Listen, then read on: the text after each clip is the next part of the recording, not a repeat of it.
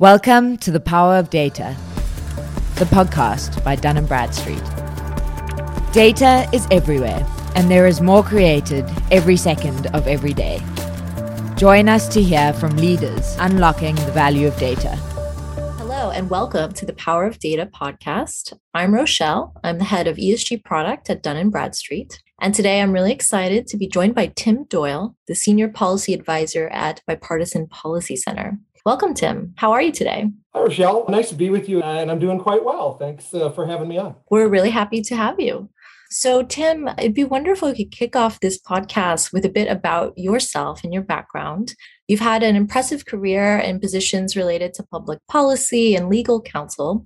Could you just give our listeners a brief overview of your journey and your role today? Sure, absolutely. Like so many people in DC, I have a diverse background in a number of different things, starting a number of years ago. We won't tell how long, but in state politics, believe it or not, I was a trial attorney, which I have to say I miss now and then. Worked on some congressional committees then probably maybe relevant to your listeners back in 2010 i think was the first time i started working on corporate social responsibility issues and then probably more specifically in the corporate governance and esg space back in 2016 I worked for a small think tank here in DC called the American Council for Capital Formation. And I believe we are some of the first, that group and others at the time, a small group of people here in DC that really started to talk about these issues. Now, of course, they're experts in ESG everywhere you go. And then most recently, it's been a couple years now, but spearheaded at the Bipartisan Policy Center, a program that we created on corporate governance and ESG. So that's a pretty good background, I think. Definitely, definitely. And yeah, around that time, you know, the 2016, uh, right after the UN Sustainable Development Goals were launched and the Paris Agreement, you started to see a lot of focus on ESG. And so that's interesting to hear, you know, on the ground, your experience with that. And yes, today we're seeing a lot of focus on ESG. It's evolved very quickly. Yeah, and in DC, as you recall, back in that time, there were really few people talking about it obviously at the SEC, Senate Banking, and House Financial Services. But outside of those pretty small groups from at least public policy, people weren't talking about it. And certainly they weren't talking about it administrative wide as they are now or DC wide as, as the case may be. Definitely. Yeah. You know, related to that, what do you think are the main reasons why we're seeing such a increased focus on this area, ESG, particularly from companies? Sure. I think it probably, you know, there's always been shareholder activists for a variety of different reasons. They get involved with companies at their annual meetings and want to either steer the direction of the company or get questions answered for them. But I think you know it's probably been you know five or six years, maybe a little bit longer. There's a kind of a different type of shareholder activism that started to have more focus on broader issues and what we now call ESG. Back then wasn't necessarily called ESG, but you know corporate social responsibility and, and governance issues so that was probably where it started i think is shareholder activisms at the annual meetings i think then that following through that or, or when that became a bigger issue was when proxy advisory firms started to have recommendations that were affecting the voters you know the, the shareholders and then of course i think truly when companies really were like wait a minute something this isn't just shareholder activists that we deal with every year with the same kind of proposal over and over again. This is something much larger than that. And I think that that happened probably when institutional investors, the you know BlackRock's, Vanguards of the world, started to side with some of the activists on some of the issues. And it started on the climate change, but it has now expanded into a broader ESG topic. And then probably lastly, for, for those of us in DC, when DC probably got the wake up call was, I mean, it probably happened before this, but I really try to use this as a starting point was Business Roundtable, I guess it's been two years now, came out with their purpose of corporations or purpose of a company and reconfigured or kind of changed the definition or how we discuss the role of corporations. It's not just a shareholder primacy or based on just shareholders, but rather this broader stakeholder analysis. And so I think that's when people in DC started to be like, whoa, something really is happening here. It started in Wall Street and it is now here in DC. That's so interesting to hear that perspective from the DC area. And yes, that business roundtable, key leaders in the business world joined that. So I'm sure it was a major symbol of where the shape of leadership would go and where the mainstream may go. And yeah, you know, Larry Fink and BlackRock, I remember his 2014 letter to companies asking to stop sacrificing long term value at the price of short term gain. Short termism, yep. Yep. And then his most recent one was just all about climate and carbon neutrality and extremely explicit. So it's very interesting to see that evolution. Yeah, it's been interesting when it comes to Larry Fink because his annual letter that comes out, I think it's in January that, that comes out. I mean, people really do, when it comes out, I mean, it's at least it has now become in DC something to like look forward to. Like, what is he going to say now? Like, where is he taking it? And it's just because BlackRock, for those that, for listeners that don't know, and I'm assuming most do, but it's the largest institutional investor, I believe, in the world, something almost close to like 7 trillion under management. I mean, and it's just a giant company well, the company itself is is large, but I mean, because of the amount of money that they manage, it really has a incredible influence. So when he speaks, it's kind of like back in the I guess it's the 80s when they said E.F. Hutton. When E.F. Hutton spoke, everyone listened. I, kind of feel like when Larry Fink makes a statement, I mean, people people listen. Definitely, yes, I couldn't couldn't agree more. And part of that too is BlackRock owns a little bit of almost every company. So it's difficult to be shielded from global events like climate which I think is is one reason. You mentioned climate earlier. This is something that's really emerging as potentially mandatory in the US and mandatory in other areas. For example, the governments of the UK, New Zealand, Hong Kong, Switzerland, and the G7 group of nations have said they will back the Task Force on Climate Related Financial Disclosure, or TCFD, framework that uh, outlines the type of disclosure to articulate in relation to climate.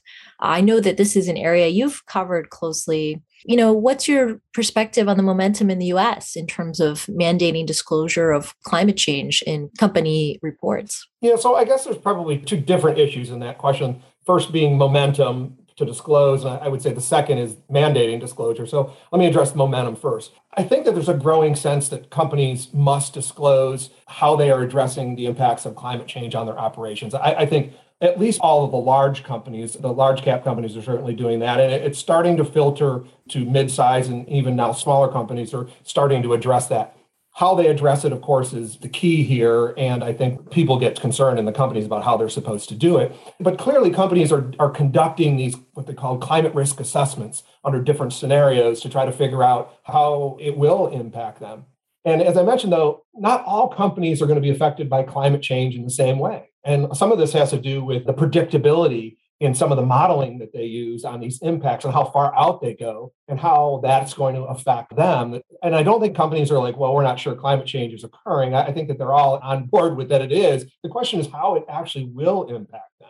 And the models that they use, some are, are extreme on one end and some are extreme on the other. And it depends on kind of the models. And so it gets very difficult when you're predicting out, you know, 10, 15, 30 years. And then the other issue I think that companies are trying to address is the mitigating technologies that are beginning to emerge. And we're kind of seeing, ironically, a lot of them seem to be coming out of the oil and gas sector, from carbon capture to carbon removal and things of that nature ideally, if, if those technologies really to take off, that could change the equation in how companies are dealing with climate. Of course, then there's a geopolitical events, right? I mean, we're currently in an energy crisis. Like, how will that affect the companies in the future? So, on the momentum, that's kind of where there, where there is. I think short answer is yes, there's momentum. And I think companies are going to be disclosing more. Mm-hmm. The second part of the question, which is on mandating, I think this is where a lot of companies have some real concern in the US. The EU and others globally are, are a little bit further ahead than the SEC is on this. But I think that there are US companies that are concerned with mandating a more prescriptive framework. And, and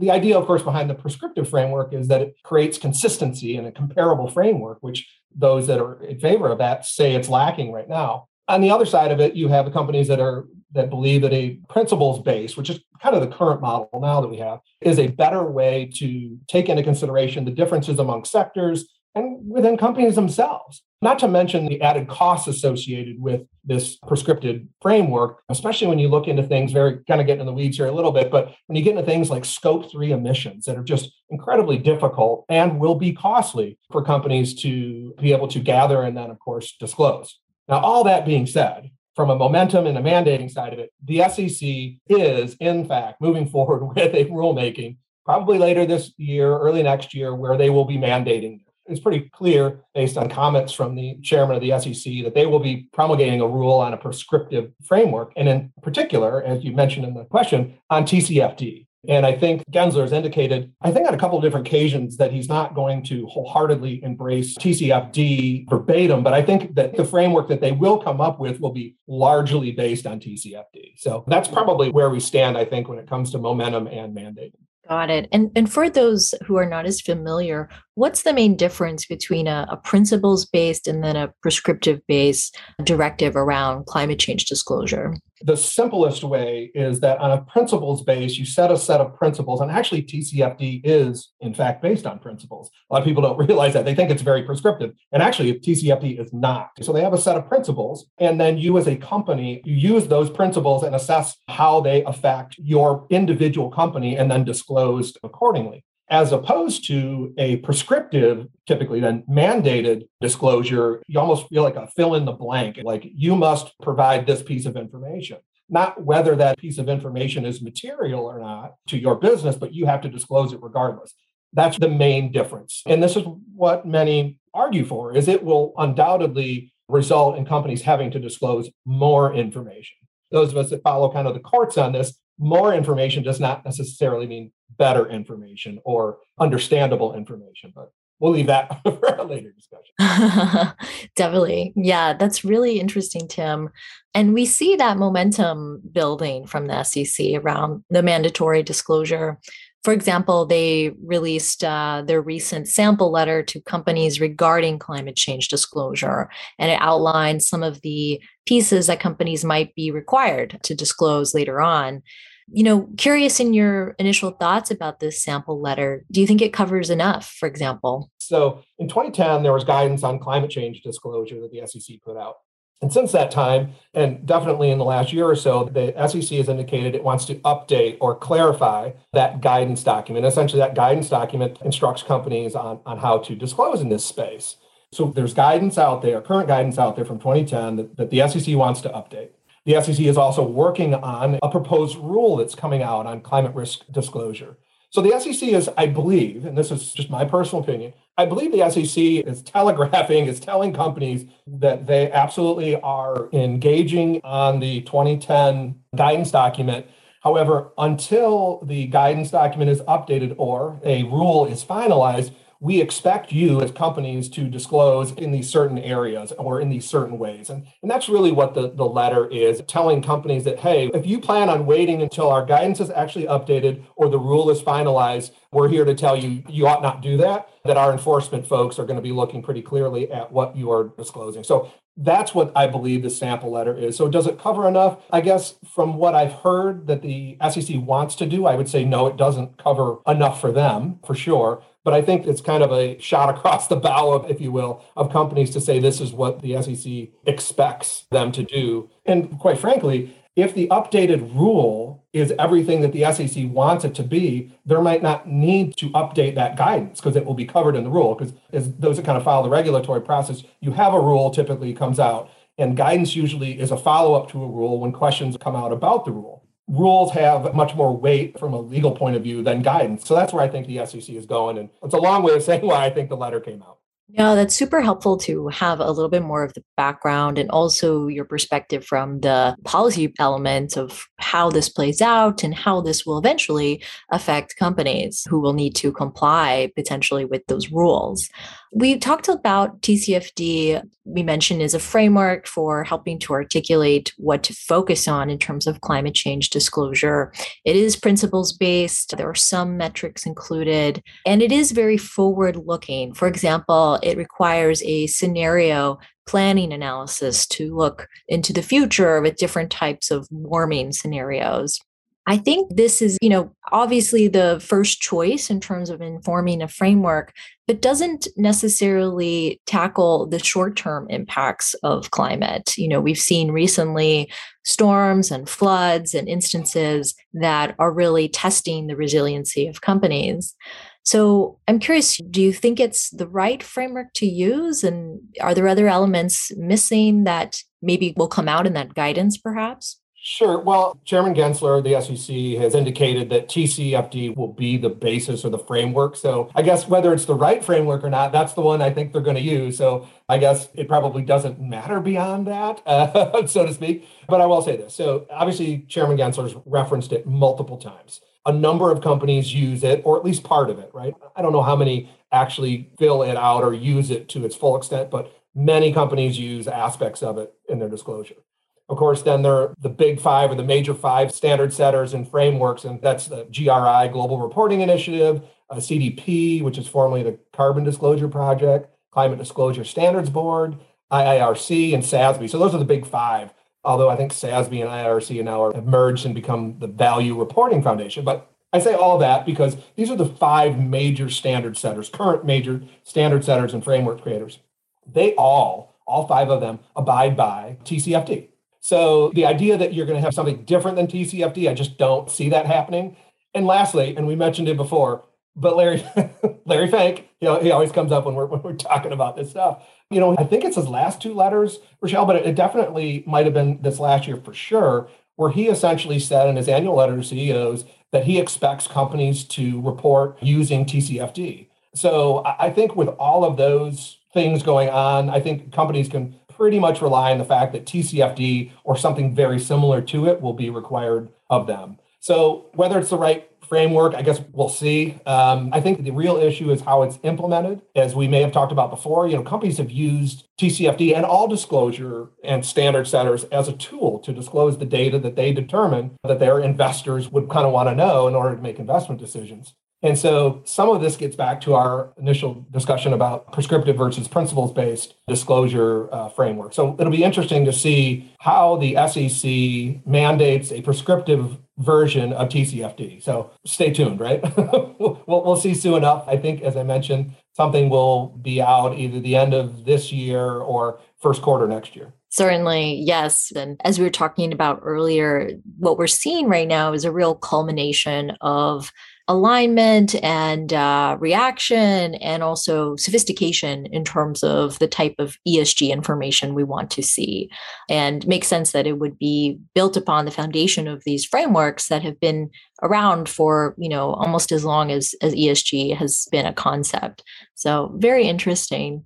Earlier, you were mentioning about the rule, right? And this letter kind of giving a precursor of what to expect with the intent that enforcement may be forthcoming, you know, sooner than later we're already starting to see some of that enforcement. For example, there's several companies under SEC investigation for quote greenwashing or overstating sustainability claims. In your opinion, you know, what are some of the steps organizations can take to ensure that they're measuring ESG genuinely and they don't come under fire for accusations of greenwashing? Right. Well, some of it is going to depend on the type of company and the sector they're in some sectors are just going to be open to greenwashing no matter kind of what they do. But for, for advice, I suppose, as to what organizations to do, I, I would say they need to be careful what they're saying. and this is from, a, I suppose, a legal perspective, because you don't certainly don't want to open yourselves up to class action lawsuits about misleading statements or, or omissions thereof when you're talking about what your company is doing to either overcome a greenwashing allegation or just as a statement as to what you're doing. So I w- would say definitely say be careful what you say, make sure it makes sense. And I think that, you know, quite frankly, investors are already asking some of these questions. The, the SEC is already doing investigations. Commissioner Hester Peirce, you know, back in the prior administration, this was one of her big issues. She was concerned that people in Wall Street are slapping the ESG label on all kinds of funds and practices that aren't really defined, which is an issue we can talk about in a minute about how ESG is really not as defined as maybe it should be for, for other things. So for specific steps, though, I, I think that ESG issues need to be addressed and taken at the highest level. Like this wasn't always the case, especially when you're talking like corporate social responsibility and your sustainability reports. Certainly, the executives of C suites kind of knew about it historically, but I don't think that they, until relatively recently, last few years, I don't think they took it to the level that it needs to be, which is truly an issue equal to the financial concerns that a company would have. So there, there's that. It needs to be addressed at a very high level. I think that the initiatives that companies say that they're going to do, they got to follow through with it. So don't create an initiative or, or say you have an or you're going to do this initiative with no intention of doing it or no ability to do that. And so that probably gets me to my next one, which is to set realistic and obtainable goals. I think that from an investor perspective, and probably societal, I suppose, from a DC perspective, as long as we can see that a company is moving in the direction that those that are supportive or that that are embracing the ESG philosophy, as long as they see companies moving in that direction, I think most companies are going to be okay. Again, provided they're setting these realistic and obtainable goals. And then, you know, as we've talked about before too, a lot of companies see ESG disclosure as strictly a negative, as a costly thing. And it does have costs. I'm not I'm not here to say that it doesn't. It can have incredible costs. At the same time, ESG issues can be used by companies to promote themselves and distinguish themselves. And, and this is where I think that if you're doing it in the way we've just kind of discussed, it may not prevent the accusation of greenwashing, but you will be able to better refute or rebut that claim if you are doing the things that we kind of talked about. So those are probably the off the top of my head, some small pieces of advice that might be helpful in the greenwashing space. You know, again, as I mentioned, sometimes it's just going to be inevitable based on the company and or sector. People are just going to say that. Sure. Yeah. And I think to your point about certain sectors, it is going to be very particular for that.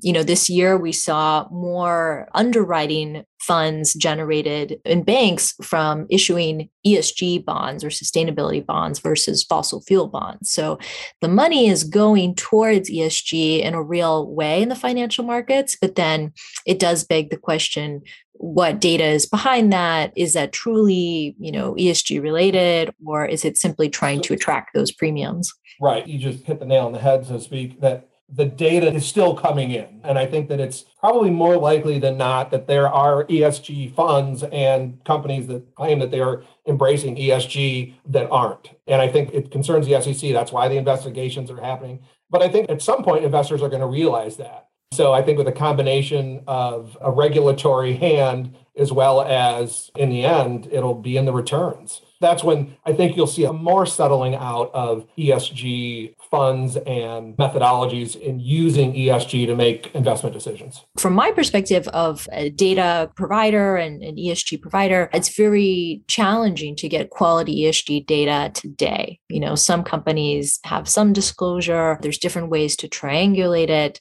but in general the way to overcome that lack of quality is you know from the investor community perhaps? Or do you think that it would need to come more from regulatory? It's coming from both i think. Well in the previous administration and you know you can obviously take the fact that it was a, a different administration into consideration when i say this but i think it was more on the investor side of the change that were happening and that historically had been the case I think this current administration and the current SEC plans on doing it regulatorily because they believe that the investor side either wasn't working or wasn't working quickly enough. And so I think that that would be what's happening now. And so barring a change in the administration, which we well know won't happen for a couple years, based on what Chairman Gensler at the SEC, what Secretary Yellen, what the president and others have said that I think there will be and continue to be a regulatory push for this, not only at the SEC, but throughout the administration. So regulation is coming. If, if there's one takeaway from thus, thus far, it's regulation is coming.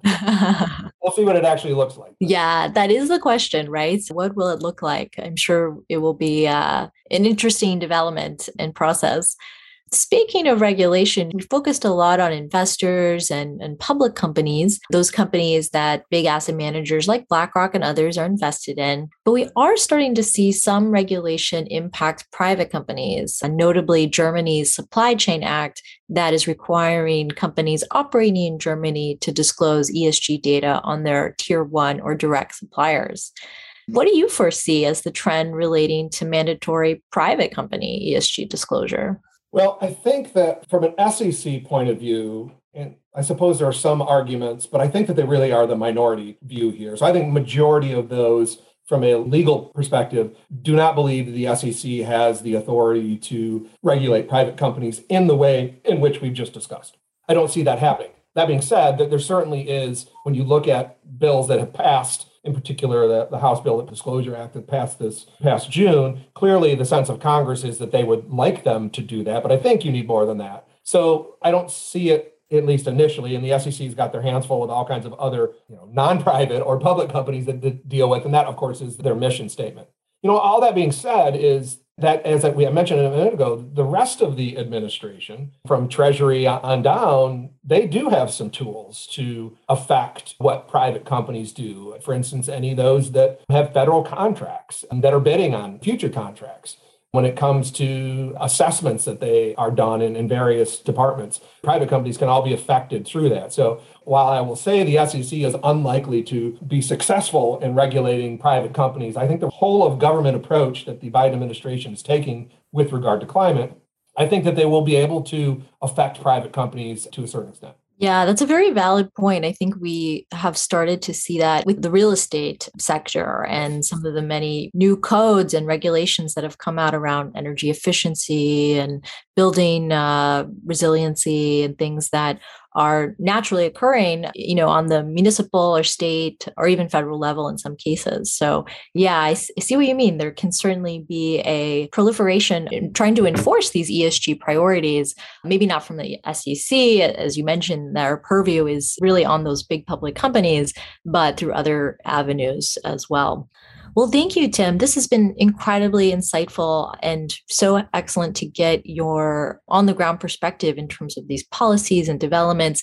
It's certainly going to be an interesting next year, I think, as some of these developments settle out we talked you know a lot about looking forward and what's happening but you know anything else that you might see shaping esg and the industry going forward we talked a lot about climate but anything else that you would want to um, share with us Sure. Well, as you know, anyone that's been following the ESG issues in general realize that it's a very broad, uh, and some would argue too broad of a category where almost anything can fit under an ESG umbrella. So I do think the administration and the SEC is focusing on some other issues, obviously, other than climate. But I would say that emerging trend, or the one that I think is probably the one that people should pay attention to the most, or at least pay attention to, is on human capital management. This is something that will, there'll almost certainly be a rule on disclosing human capital management coming out roughly the same time as the climate the climate rule. I think the SEC has realized that they've bitten off a pretty big chunk when it comes to ESG, and so there'll be a number of rules. But I think human capital management, in particular, Chairman Gensler's talked about it repeatedly. So I think it's coming. And human capital management, of course, really opens up a whole new issue for companies because it's, you know, a lot of people when they think of it, they're like, oh, you just want to know our diversity numbers or our hiring trends or things of that nature. And the way it looks, and of course, I haven't seen the rule, so I'm again speculating, but the way it seems to be is that the SEC is going to be asking for something more than just disclosure of human capital management. That is, you know, from a diversity to other metrics. But they're going to be asking companies a little bit more. They're going to ask for analysis in that disclosure. And I think there are a number of companies across sectors that are concerned with that. And if you think about it, I suppose it makes sense, right? because really you're talking about strictly disclosing the numbers versus kind of something closer to the day-to-day activities of a company and whether we should be requiring companies to disclose those types of decisions, especially when, as many would argue, some of these day to day decisions when it comes to human capital management make them a, a, competitive advantage or it is in a realm of competing with other companies. And so, you know, at some point, where do you draw the line? And so I think that is going to be an emerging issue. And then, of course, as all things go ESG, and I'll end with this, is information overload. And so this is something the Supreme Court, when initially dealing with the issue of materiality and, and what companies should disclose, the court was very specific on saying that they have a real concern that if companies provide too much information, that a reasonable investor just won't know how to process all of the data in a way that is going to be beneficial so that they can make an informed investment decision. So while climate change, of course, and climate related risk, we're not there yet, but I think human capital management and other broader categories of ESG, we get, I think, a little bit closer to that point of information overload. So it'll be interesting to see, but I, one that I think people should keep an eye on. So interesting. Yes, we could have a whole other podcast on that last point, Tim. Thank you for that. It was such a pleasure speaking with you again. And I hope those listeners on the Power of Data podcast also enjoyed it. Thank you so much, Tim. Thank you, Rochelle. I really appreciate being here with you today. And uh, thank you all for your time today. Find out more about how Dun & Bradstreet can help your business be better. Contact us at marketinguk at dnb.com. And remember to subscribe on Apple Podcasts, Spotify, and Google Podcasts.